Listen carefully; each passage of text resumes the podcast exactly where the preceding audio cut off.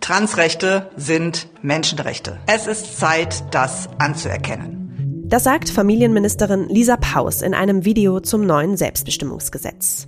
Weniger Diskriminierung und mehr Selbstbestimmung für queere Personen. Das will die Bundesregierung mit dem neuen Gesetz erreichen. Ja, schon Ende Juni sollte es noch vor der Sommerpause vom Kabinett beschlossen werden, schafft es aber bislang nicht auf die Tagesordnung.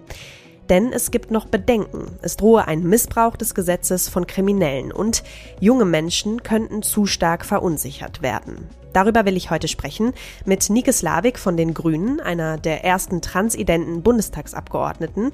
Und mit Kinder- und Jugendpsychiater Georg Roma kläre ich, wie eigentlich so ein Prozess der Transition für Betroffene abläuft und wie Eltern damit umgehen sollten. Damit willkommen beim FAZ-Podcast für Deutschland. Heute ist Freitag, der 7. Juli. Mitgearbeitet haben Laura Gabler und Carlotta Roch und ich bin Kati Schneider. Schön, dass Sie dabei sind.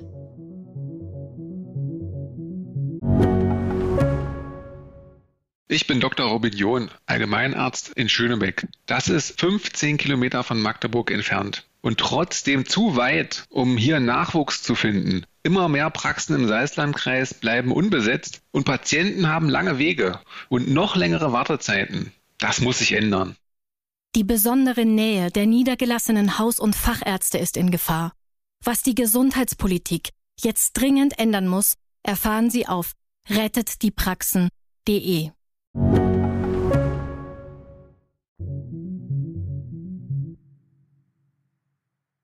Bevor wir loslegen, hören wir von meiner Kollegin Laura Gabler, was das neue Selbstbestimmungsgesetz konkret vorsieht. Es wird Zeit, dass wir die rechtlichen Rahmenbedingungen an die gesellschaftliche Realität anpassen. Wir führen ein Stück Normalität ein. Normalität für diese Menschen.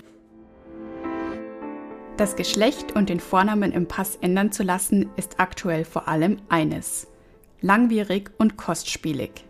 Betroffene müssen sich zwei psychiatrische Gutachten einholen und dafür teils intime Fragen beantworten, beispielsweise zum Masturbationsverhalten. Allein diese Gutachten kosten mehr als 1000 Euro und müssen selbst bezahlt werden. Dazu kommt, das Verfahren kann Monate dauern und am Schluss entscheidet ein Gericht. Das soll sich jetzt ändern. Mit dem neuen Selbstbestimmungsgesetz, das das bisherige transsexuellen Gesetz von 1980 ablösen soll. Letzteres steht schon länger in der Kritik. 2011 werden Teile dieses Gesetzes sogar für verfassungswidrig erklärt, da sie gegen das Grundrecht auf körperliche Unversehrtheit verstoßen, so die Richter in Karlsruhe. Bis 2011 war eine Personenstandsänderung nur dann möglich, wenn eine Transperson als fortpflanzungsunfähig galt. Sie musste sich also entscheiden. Entweder eigene leibliche Kinder oder die Anerkennung der eigenen geschlechtlichen Identität. Das Selbstbestimmungsgesetz richtet sich vor allem an transgeschlechtliche, intergeschlechtliche und nicht-binäre Menschen. Trans sind Personen, die sich gar nicht oder nicht nur mit dem Geschlecht identifizieren, das ihnen bei der Geburt zugewiesen wurde. Intersexuell, wenn sie Merkmale beider Geschlechter haben. Und nicht binär ist die Selbstbezeichnung für Menschen, die sich weder als Mann noch als Frau identifizieren. Künftig soll also jeder Erwachsene Geschlecht und Vornamen jederzeit umschreiben lassen können. Ärztliche oder gerichtliche Gutachten sind dann nicht mehr nötig. Kinder bis 14 Jahren können die Änderungserklärung nicht selbst einreichen, das müssen immer noch die Eltern tun. Ab 14 Jahren kann die Erklärung dann eigenständig abgegeben werden allerdings auch dann nur mit Zustimmung der Eltern. Im Streitfall übernimmt das Familiengericht. Medizinische Fragen spielen in dem Gesetz keine Rolle. Körperliche, geschlechtsangleichende Maßnahmen werden weiterhin auf Grundlage fachmedizinischer Regelungen entschieden. Ja, vielen Dank, Laura Gabler, für den kurzen Infoblog. Jetzt haben wir einen guten Einblick bekommen, was da gesetzlich geändert werden soll. Ich bin jetzt zuerst verbunden mit Nike Slavik. Sie ist transidente Abgeordnete für die Grünen im Bundestag. Hallo, Frau Slavik. Hallo. Frau Slavik, warum ist es Ihrer Meinung nach so wichtig, dass das transsexuellen Gesetz vom Selbstbestimmungsgesetz abgelöst wird? Also ich bin das Verfahren ja als Betroffene äh, selber durchlaufen vor zehn Jahren, kann äh, damit auch sehr gut berichten, welche hohen Hürden der Gesetzgeber aktuell ansetzt, eben für Transpersonen, die ihren Namen und Personenstand ändern wollen. Aktuell müssen Betroffene nach transsexuellen Gesetz ein Gerichtsverfahren durchlaufen beim Amtsgericht und in diesem Gerichtsverfahren zwei psychiatrische Gutachten vorlegen. Mhm. Und die Kosten für diese Gutachten und den Prozess müssen die Betroffenen auch selber zahlen. Also das sind im Durchschnitt Kosten von 1500 Euro, manchmal sogar mehr. Und je nachdem, in welcher Stadt man wohnhaft ist, ähm, ist man auch mehrere Jahre beschäftigt ähm, mit diesem ganzen Prozess. Also das sind sehr, sehr hohe ähm, Hürden und auch eine hohe Belastung für die Betroffenen für eine eigentlich sehr einfache, einfachen bürokratischen Akt, wo es ja nur darum geht, den äh, Namen und den Geschlechtseintrag so zu wählen, dass er endlich ähm, auch zum eigenen erlebten Geschlecht äh, passt und den Fehler, der sozusagen bei der Geburt bei Betroffenen gemacht wurde, zu korrigieren. Hm. Sie haben es ja gerade schon angesprochen, Sie haben ja selbst den äh, Prozess durchgemacht, um den jetzt politisch gestritten wird. Sie sind eine der beiden ersten Transfrauen im Bundestag. Können Sie uns das mal genauer schildern? Wie war Ihr Weg und wann haben Sie gemerkt, dass Sie sich als Frau identifizieren? Naja, also wie die meisten Betroffenen habe ich das schon immer ähm, gewusst. Also wenn man sich mit den Geschichten von Transpersonen auseinandersetzt, dann ist es bei den meisten eigentlich so, dass seit Kindheit oder seit immer diese Identität äh, vorhanden ist. Die Frage ist, wann teilen das Leute mit ihrer Umwelt nach außen? Da gibt es ja nach wie vor in unserer Gesellschaft auch ähm, gewisse Stigmata, ja. Also das Umfeld, die eigene Familie oder der Arbeitsplatz reagieren ja in vielerlei Hinsicht häufig nicht positiv auf das Outing von Transpersonen. Und deswegen finde ich das auch vor diesem Hintergrund ähm, ganz wichtig, weil ich selber auch ja diese ganzen Schwierigkeiten erlebt habe in meiner eigenen ähm, Schulzeit, wo es nicht immer leicht war und auch diesen, wie ich finde, sehr langwierigen, entwürdigenden Prozess, wo ich in diese Therapie gehen musste, diesen Gerichtsprozess führen musste, einfach nur um meinen Namen ändern zu können, finde ich so wichtig, dass wir vor diesem gesellschaftlichen Hintergrund auch als Gesetzgeber äh, unsere Pflicht tun, was zu verbessern und die Menschenrechtslage für Transpersonen endlich zu verbessern. Auch vor dem Hintergrund, dass ja mehrere Teile des transsexuellen Gesetzes mittlerweile gar nicht mehr angewandt werden dürfen, weil sie verfassungswidrig waren, laut Bundesverfassungsgericht. Hm. Ähm, es gab ja lange Zeit den sogenannten Sterilisationszwang, also dass Transpersonen auch nachweisen mussten, fortpflanzungsunfähig machende Operationen äh, gemacht zu haben.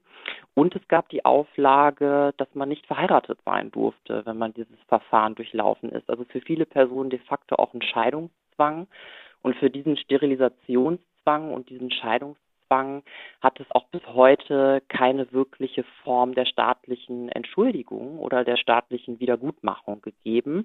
Und ich finde es ganz wichtig, dass wir jetzt in diesem Reform äh, Vorhaben, in dem wir sind, wo wir eben das Selbstbestimmungsgesetz einführen wollen, wo Leute dann mit Eigenauskunft endlich dieses Verfahren machen können ohne Gerichtsverfahren, dass es auch eine Aufarbeitung gibt, ähm, was haben wir da über Jahrzehnte eigentlich festgeschrieben? Und dass wir in einem gesellschaftlichen Klima wo es auch äh, aktuell sehr viele Angriffe äh, gibt gegen queere Personen, ob das im Alltag ist oder sogar auf CSDs. Wir haben ja alle letztes Jahr auch diesen schlimmen Angriff auf den Transmann Malte C. mitbekommen, der dann leider verstorben ist. Ja. Und diese Meldungen bekommen wir beinahe täglich. Und ich finde es vor diesem Hintergrund auch unsere einfach demokratische Verantwortung als Abgeordnete, dass wir nach so vielen Jahren, wo wir darüber reden, dass wir, dass wir offener werden wollen, dass wir die gelebte gesellschaftliche Vielfalt ähm, auch menschenrechtlich absichern wollen, dass wir da auch diesem Auftrag endlich gerecht werden, weil das Transsexuellengesetz, das liegt jetzt größtenteils unangetastet seit 40 Jahren vor uns und ist in vielerlei Hinsicht halt sehr, sehr problematisch und deswegen ist es genau richtig, dass wir das endlich angehen. Mhm. Bislang hat es das Gesetz ja noch nicht auf die Tagesordnung des Bundeskabinetts geschafft. Wie erklären Sie sich das? Naja, das erkläre ich mir damit, dass es äh, leider auch äh, sehr viele Kampagnen gegen dieses Gesetz gibt und dass das dazu geführt hat, dass auch in Teilen der Bundesregierung, es sind ja mehrere Ministerien beteiligt, also federführend natürlich das Familienministerium und das Justizministerium, aber es können sich ja dann im weiteren Verlauf alle Ministerien melden. Und ich glaube auch, dass ähm, da das Innenministerium, die ja mit ähm, diesen ganzen Fragen von Pass und Meldewesen und so zu tun haben, also in manchen Ministerien gibt es hm, haben sich durchaus Leute eingeschaltet, die da von den Bedenkenträgern ähm, eher eingeholt worden sind. Und wir haben ja auch alle die Diskussion mitbekommen, ja, über die Frauensauen, über die diskutiert wurde, hm. möglicher Missbrauch, der in den Raum gestellt wurde. Und das ist eine Diskussion, die wir auch aus ganz vielen Ländern kennen. Genau, aus Schottland zum Beispiel. Ne? Da verweisen ja Kritiker auch immer auf das Beispiel. Da gab es ja einen verurteilten Vergewaltiger, der sein Geschlecht ändern ließ und dann in ein Frauengefängnis eingewiesen wurde.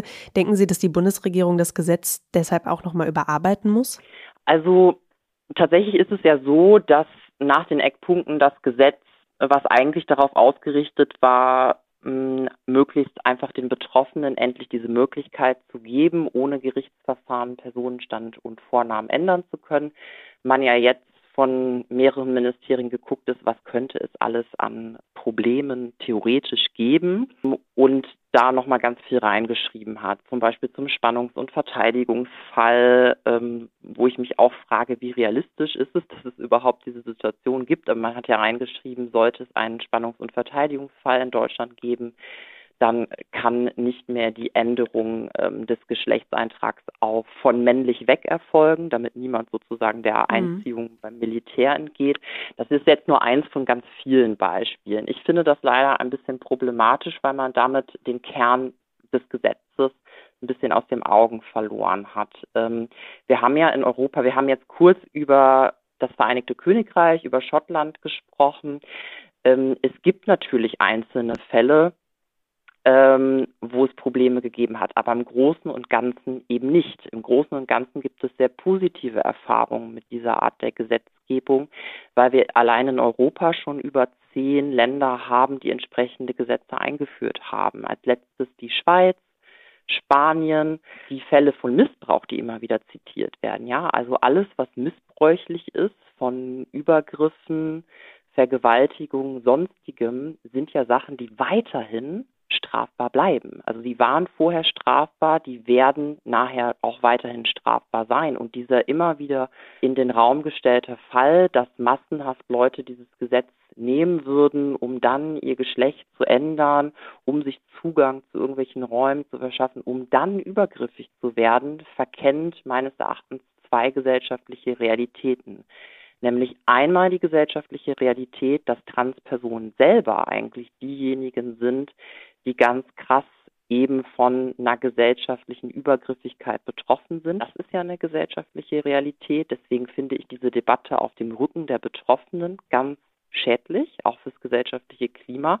Und der andere ist ja da, sich mal anzugucken, wo findet denn sexualisierte Gewalt statt? Das ist in den allermeisten Fällen ja im privaten und im familiären ähm, Umfeld.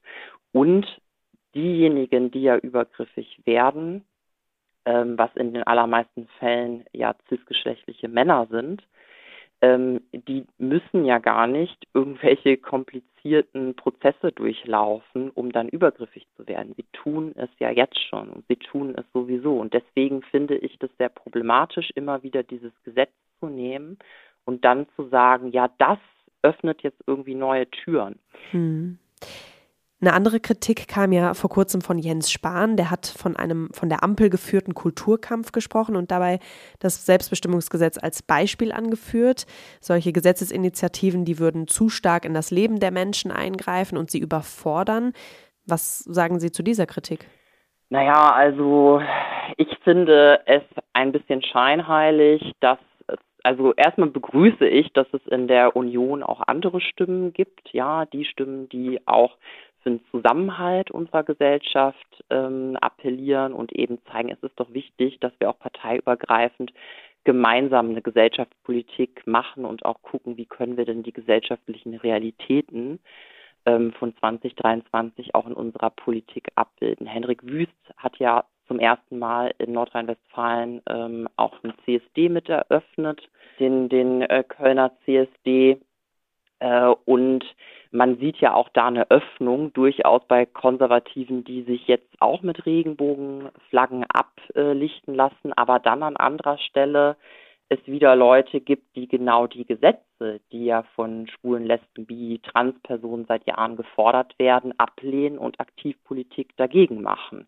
Also zum Beispiel, ähm, dass jetzt Jens Spahn eben Kampagne gegen dieses Gesetz macht oder dass Doro Bär sich ähm, vor kurzem mit äh, Ron DeSantis getroffen hat aus äh, Florida, wo es ja eine sehr, sehr bedenkenswerte Entwicklung in den letzten Jahren gegeben hat. Also das finde ich eine ganz bedenkenswerte Entwicklung und ich habe eher das Gefühl, dass dieser Kulturkampf, dass das was ist, was uns gerade von konservativer Seite aufgedrückt wird und diese Narrative ja eigentlich vor einigen Jahren auch eher so in der AfD entsprungen sind und jetzt in Teilen ähm, bei CSU, CDU auch mitbedient werden. Also das finde ich schon ähm, sehr besorgniserregend. Also Sie würden sagen, Schluss mit Angstdebatten. Ich würde sagen, Schluss mit Angstdebatten, weil ähm, die Beispiele, die wir da hören, wirklich sehr hochgejazzt sind. Und wie gesagt, das Bundesverfassungsgericht ist in ganz vielen Punkten auf unserer Seite. Es ist wirklich überfällig. Und deswegen sage ich, weg von den Angstdebatten, mehr hin zum Ermöglichen und auch daran orientieren, wie viele Länder da bereits äh, vorangegangen sind hm. äh, auch im europäischen Nachbarland und zu sagen, wir leben den gesellschaftlichen Wandel auch in unserer Gesetzgebung. Das ist ja auch das, wofür die Ampel angetreten ist. Ähm, und da appelliere ich einfach auch an den hm. gesellschaftlichen Zusammenhalt. Ja, eine letzte Frage, Frau Slavik. Ähm, sollte das Gesetz noch im Sommer jetzt beschlossen werden, auf welchen Zeitplan können sich Betroffene denn dann einstellen? Also das hängt ja jetzt davon ab, wie die Regierung äh, letzten Endes äh, ihren Zeitplan gestaltet. Da habe ich jetzt als Abgeordnete keinen direkten Einfluss drauf. Äh, ich hoffe sehr, dass es jetzt noch innerhalb der Sommerpause ähm, einen Kabinettsbeschluss gibt. Das Kabinett wird ja vereinzelt auch noch während der parlamentarischen Sommerpause tagen. Dann kann das Gesetz eingehen in die parlamentarische Beratung im Herbst. Es gibt eine Reihe von Punkten, wo wir nochmal reinschauen wollen. Das ist beispielsweise die Frage auch von Jugendlichen. Dürfen Jugendliche mit oder ohne Zustimmung ihrer Eltern entscheiden? Das ist ja in anderen ähm, Bereichen gang und gäbe, beispielsweise bei der Religionszugehörigkeit, bei der Strafmündigkeit. Das sind ja alles Punkte, wo schon Jugendlichen ab 14 Jahren ähm, eine maximale Selbstbestimmung auch ohne Anteilnahme, ohne, ohne Beteiligung der Eltern zugestanden wird. Da finde ich, muss man auch darüber diskutieren, warum dürfen Jugendliche frei über ihr Glaubensbekenntnis entscheiden, warum sind Jugendliche ab 14 Jahren strafmündig und können im Zweifelsfall sogar ins Gefängnis gehen, aber dürfen nicht ohne Zustimmung ihrer Eltern über ihren Vornamen und ihren Geschlechtseintrag entscheiden. Also das finde ich zum Beispiel auch eine gewisse Ungleichbehandlung. Das würde ich mir gerne nochmal angucken in den Beratungen. Und dann diese ganze Frage von allgemeiner Gleichbehandlung, dass man mit dem Gesetz keine neuen Ausschlüsse schaffen möchte. Was ist die Frage von Hausrecht äh, im Konfliktfall mit dem allgemeinen Gleichbehandlungsgesetz? Das sind ja Sachen, die wir auch noch ähm, entsprechend reingehen wollen und auch dieses Thema von Elternschaft. Was ist eigentlich, wenn in Partnerschaften, wo eine Person eben trans ist und ihren Geschlechtseintrag geändert hat, was ist, wenn ähm, man dort Kinder bekommt, wie funktioniert da die Anerkennung der Elternschaft? Mhm. Da finde ich, muss man auch nochmal in das Gesetz reingehen. Ähm, ich glaube, da gibt es eine Reihe von Punkten, die wir uns in den parlamentarischen Beratungen dann auch nochmal anschauen möchten. Ansonsten gibt es, glaube ich, eine sehr große Unterstützung. Ähm, Zentralrat ähm, der Katholik in, in Deutschland, der ähm, Deutsche Frauenrat, also auch sehr viele wichtige gesellschaftliche AkteurInnen ähm, haben sich sehr unterstützend für das Selbstbestimmungsgesetz ähm, geäußert auch die Gewerkschaften und diesen Geist möchte ich jetzt gerne mitnehmen, dann auch in die parlamentarischen Beratungen. Also noch einiges zu tun, höre ich raus. Ähm, vielen Dank, Frau Slavik, für das Gespräch. Ja, sehr gerne. Ja, Jugendliche ab 14 sollten ohne Zustimmung der Eltern über ihren Vornamen und ihr Geschlecht entscheiden dürfen. Das findet Nike Slavik. Unter anderem darüber möchte ich jetzt mit meinem nächsten Gast sprechen. Ich freue mich sehr, dass er bei mir ist. Georg Romer ist Kinder- und Jugendpsychiater am Universitätsklinikum in Münster. Hallo, Herr Professor Romer. Einen wunderschönen guten Tag. Herr Romer, im Selbstbestimmungsgesetz sind ja geschlechtsangleichende medizinische Maßnahmen nicht geregelt. Wird sich dennoch für Ihre Arbeit etwas ändern, sobald das Gesetz in Kraft tritt? Also was wir uns davon erhoffen, ist, dass unsere Behandlungssicherheit dadurch wächst, dass die Möglichkeit von betroffenen Jugendlichen, sich in all ihren sozialen Alltagsräumen, in ihrer geschlechtlichen Rolle diskriminierungsfrei zu bewegen, zu erproben und die Lebbarkeit ähm, dieses inneren Empfindens zu überprüfen, dadurch erleichtert, weil wir als Mediziner sagen, je länger sich jemand in diesem äh, Bereich gefestigt hat, das Leben für sich ausprobiert hat, bevor er den Schritt medizinischer Maßnahmen geht, desto sicherer ist der Boden, auf dem diese Entscheidung, die ja weitreichend ist und nicht einfach ist, dann auch sorgsam getroffen werden kann. Hm. Sie beschäftigen sich ja schon seit über 20 Jahren ne, mit Transidentität bei Kindern und Jugendlichen und haben schon über 600 bei ihrer Transition begleitet. Wie hat sich die Patientenzahl, das Patientenvolumen denn in den letzten Jahren entwickelt? Also wir verzeichnen in den letzten zehn Jahren einen rasanten Anstieg von Jugendlichen, die mit diesem Empfinden sich in dem Geschlecht, mit dem sie auf die Welt gekommen sind oder das eben ihr Körper ihnen auferlegt hat, damit sich nicht identifizieren zu können. Das ist ein rasanter Anstieg über die letzten Jahre gewesen, steigt auch weiterhin an. Hm. Das hat in erster Linie damit zu tun, dass es insgesamt in der Bevölkerung ansteigt, auch bei Erwachsenen. Äh, das kann man gut vergleichen mit der Homosexualität. Mhm. Die betreffenden Menschen mittlerweile in der Mitte der Gesellschaft angekommen sind, vor 30 Jahren im Verborgenen gelebt haben.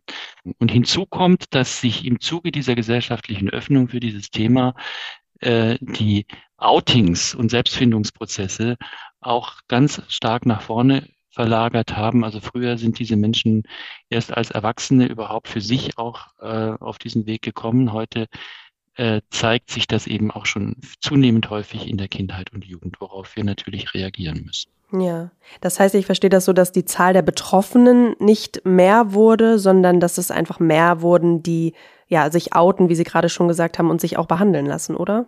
So ist unsere Vorstellung. Es gibt überhaupt keinen Anhalt anzunehmen, dass irgendetwas generell anwächst. Ja, also kein Mensch kommt auf die Idee, sich äh, vorzustellen, dass wir, dass es heute mehr homosexuelle Menschen gibt als vor 30 Jahren.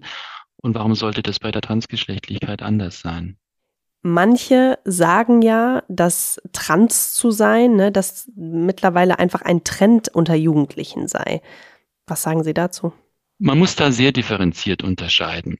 Wir haben es auf der einen Seite mit einer jugendlichen Kultur zu tun, in dem alle Formen des sogenannten Queer-Seins auch interessant sind, hip sind, vielleicht auch Spaß machen, es auszuprobieren, wo es vielleicht auch Spaß macht, die Erwachsenenwelt herauszufordern, indem man radikal Geschlechtsrollenverständnisse über den Haufen wirft.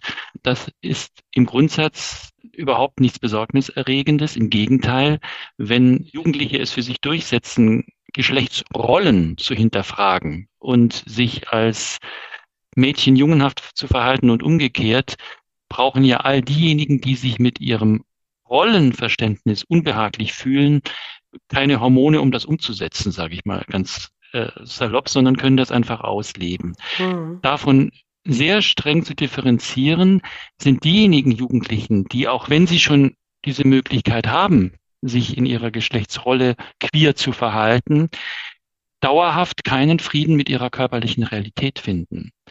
Also auch wenn sie sich schon vielleicht als Transjunge geoutet haben oder als Transmädchen äh, und sich darin maximal sozial akzeptiert fühlen in der Schulklasse oder in ihrer sozialen Umgebung, keinerlei Minoritätenstress, wie wir es nennen, mehr erleben. Und trotzdem ähm, die Gegebenheiten der körperlichen Reifung ihres Körpers nicht ertragen können. Wir wissen, dass das mit psychischer Störung oder Krankheit nichts zu tun hat, mhm. sondern dass das eine innere Disposition ist, die wir auch nicht wegtherapieren können. Und nur dann die haben. auch angeboren ist, ne? Wir wissen es nicht. Wir wissen es nicht, was herkommt, aber es gibt starke Hinweise dafür, äh, wie bei der Homosexualität auch, dass es da zumindest mhm. angeborene Komponenten gibt, die dazu beitragen. Was wir wissen ist, dass man es nicht wegtherapieren kann und was wir wissen ist, dass wenn man diesen Menschen dabei hilft, auch ihr körperliches Erscheinungsbild dem inneren Empfinden anzupassen, dass dann ein weitgehend psychisch gesundes Leben oft erst möglich wird. Ja, und ein erster Schritt ist ja, dass Kinder zu ihrer zu ihren Eltern kommen, ne, sich ähm, ihnen offenbaren sozusagen. Wie gehen denn Eltern am besten damit um, wenn jetzt das Kind zu ihnen sagt, ich bin nicht Max, sondern ich bin Mia? Ja, zunächst mal stellt sich die Frage, zu wem kommt das Kind zuerst? Ja, es gibt ja Kinder, die sich zuallererst ihren Eltern anvertrauen und es gibt Kinder, die sich schon komplett in der Schule geoutet haben und die Eltern erfahren es als letztes. Hm. Das muss man im Einzelfall dann versuchen zu verstehen, woran das liegt, welche Ängste dahinter sind. Äh, möglicherweise, dass die Eltern nicht akzeptieren, darauf reagieren könnten. Hm. Also zunächst mal geht es darum, zueinander zu finden, sich gut zuzuhören und es ernst zu nehmen. Ja, weil die Selbstzuschreibung, hallo, ich bin trans, hallo, ich möchte mich als Junge fühlen können oder als Mädchen fühlen können, ist ja zunächst mal eine Momentaufnahme, aus der man nicht ableiten kann, wie das vielleicht in zwei Jahren aussehen wird. Hm. Genau, das ähm, würde mich auch interessieren. Manche denken ja vielleicht auch, dass das einfach nur eine Phase ist. Ne? Also wie reagieren Sie denn auf die Frage von Eltern, ob ihr Kind denn wirklich trans ist oder ob das jetzt nur, ich sag mal, ein temporäres Empfinden ist. Darauf sage ich, man wird es ausprobieren müssen, man wird mitgehen müssen, man wird auch sich Zeit lassen müssen, ja. Aber ich kann Eltern immer dahingehend beruhigen, man kann es nicht beeinflussen, ja. Also es gibt weder, weder die Sorge, es hm. durch Außeneinflüsse suggestibel zu befördern oder frühzeitig zu zementieren oder man kann es auch nicht verhindern. Eltern haben auch nicht durch, dadurch, dass sie sich vielleicht in, in der Schwangerschaft ein Mädchen oder einen Jungen gewünscht haben, da irgendetwas mit beeinflusst. Dafür haben wir überhaupt keine Anhaltspunkte. Es ist, wenn es kommt, etwas, was vom Kind ausgeht. Hm. Und ob es sich als vorübergehende Phase erweist oder ob es anhaltend, andauernd und ausgeprägt in das weitere Jugendalter und Erwachsenenalter hinein persistiert, wird sich im Zuge der Entwicklung zeigen. Mhm. Und das kann man nur mehr oder weniger schmerzhaft begleiten. Lenken, beeinflussen, bremsen oder behindern kann man es nicht. Und wie lange beobachtet man das dann, bevor man mit so einem Behandlungsprozess beziehungsweise mit einer Geschlechtsangleichung beginnt? Das ist in jedem Falle sehr unterschiedlich. In jedem, also bevor wir mit der Medizin in irgendeiner Form Weichen stellen, hm. brauchen wir schon die Sicherheit, dass das über einen längeren Prozess, also wir reden da eher über Jahre, eine innere Stimmigkeit hat. Ja, und das ist natürlich bei einem Kind, das vielleicht schon im, im, Anfang der Pubertät ist, aber schon seit dem Kindergartenalter dieses Empfinden hat, anders zu bewerten, als wenn ein Kind erst nach Eintritt der Pubertät erstmalig zu diesem Empfinden hm. gelangt. Da wird man sich entsprechend nach vorne dann mehr Zeit lassen müssen. Hm. Das heißt, können Sie noch mal skizzieren, wie dann dieser Behandlungsprozess abläuft? Also man führt erstmal viele Gespräche, wartet bis zu Jahren ab, haben Sie gerade gesagt. Und ab wann gibt man dann Hormone oder Pubertätsblocker, die ja auch umstritten sind? Also es sind in jedem Falle hoch individualisierte Behandlungsentscheidungen, die gemeinsam mit den Jugendlichen, ihren Eltern und uns Ärzten entwickelt werden. Wichtig ist, dass es eine Erprobung gibt, dass ähm, ein Kind erstmal unterstützt wird, das, was es fühlt, nach außen zu leben und die, den Respekt und die Akzeptanz des Umfeldes dafür auch einzufordern. Mhm. Das unterstützen wir natürlich dann auch mit fachlichen Stellungnahmen gegenüber den Schulen, weil das sind alles Dinge, die reversibel sind, ja. Und wir wissen eben auch, dass auch diejenigen, die irgendwann auf den Trichter kommen, es ist gar nicht das, was in mir ist. Ja, oder ich habe jetzt ein halbes Jahr als Junge gelebt und irgendwann habe ich das Gefühl, ich lüge die anderen an, da stimmt was nicht. Mhm. Ja, die kommen auch zu dieser Erkenntnis erst dadurch, dass sie es durch die Erfahrung durchgegangen sind. Das kann man nicht im stillen Kämmerchen für sich alleine klären. Und deswegen ermutigen wir zu diesen sozialen Rollenerprobungen aus diesem Grunde begrüßen wir auch die Erleichterung, dass in nicht diskriminierender Weise auch gesetzlich abzusichern, weil nicht jede Schule ist tolerant und bereit mitzugehen, wenn jemand den Personenstand nicht vorlegen kann. Das ist eine Realität. Manche Schulen machen das völlig unproblematisch, andere tun sich da schwer. Da braucht es eine Gleichbehandlung. Und mhm.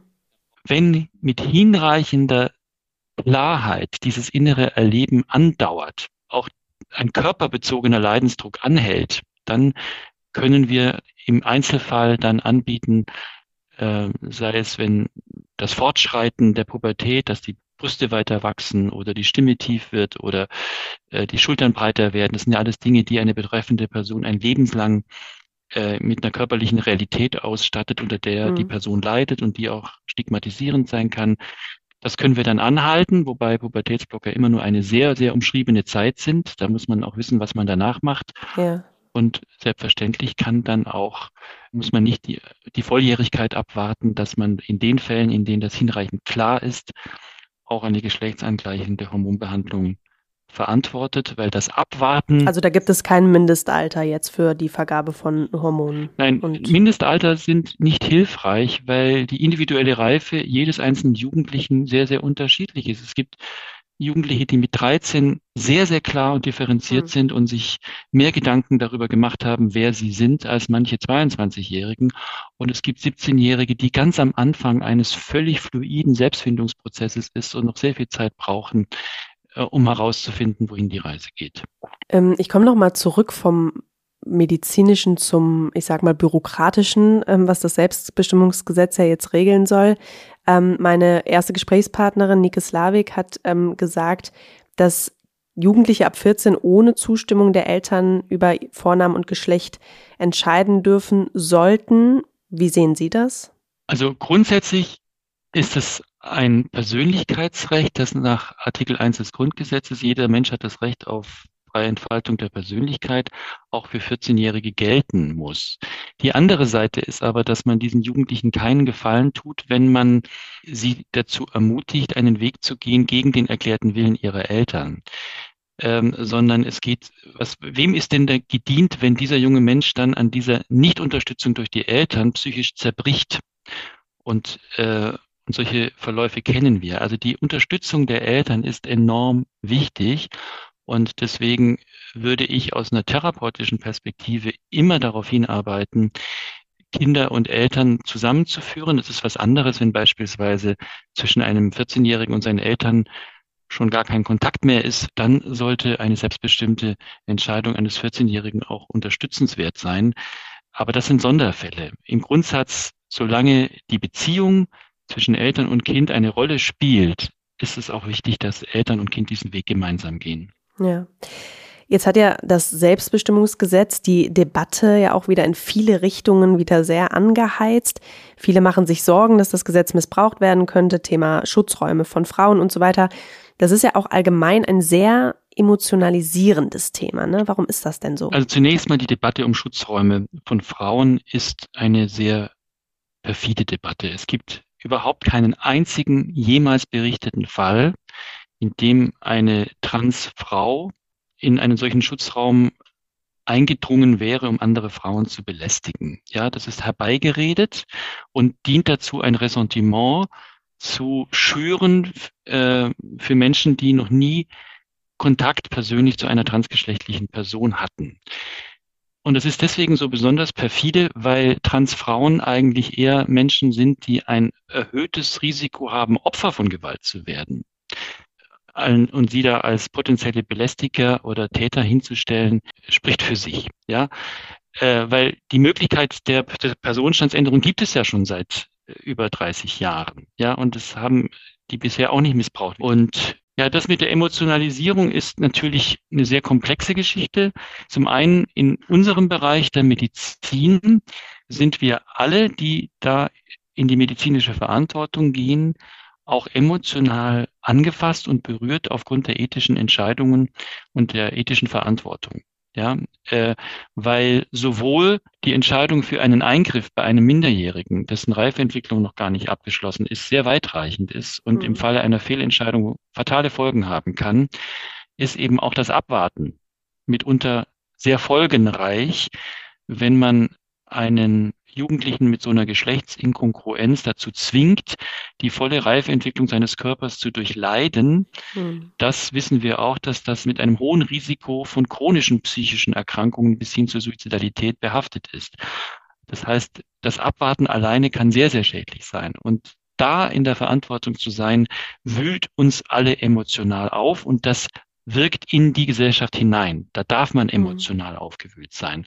Das ist aber eine andere Emotionalisierung als die, die im Gewande des, ich sag mal, konservativ geführten Kulturkampfes daherkommt. Da mhm. hat sich das Thema Trans mittlerweile zu einer Projektionsfläche gewandelt, weil man bei uns in Deutschland mit Homosexualität und Abtreibung für Kulturkampfthemen keinen großen Stich mehr machen kann, hm. äh, versammelt sich da alles, was mit Ängsten vor dem Untergang des Abendlandes in irgendeiner Form sich emotionalisieren lässt, jetzt an dieser Projektionsfläche. Und da werden Emotionen hochgekocht bei Menschen, die noch nie mit einer transgeschlechtlichen Person ein Gespräch geführt haben, um zu verstehen, um was es diesen Menschen eigentlich geht und worum nicht. Vielen Dank, Herr Professor Roma, für das Gespräch und Ihre Erklärungen. Dankeschön. Ich danke Ihnen. Ja, das war der FAZ-Podcast für Deutschland an diesem Freitag, den 7. Juli. Schicken Sie uns doch gerne Ihr Feedback zu dem Thema an podcast.faz.de. Ich wünsche Ihnen jetzt erstmal einen schönen Feierabend und ein schönes Wochenende. Machen Sie es gut und bis bald.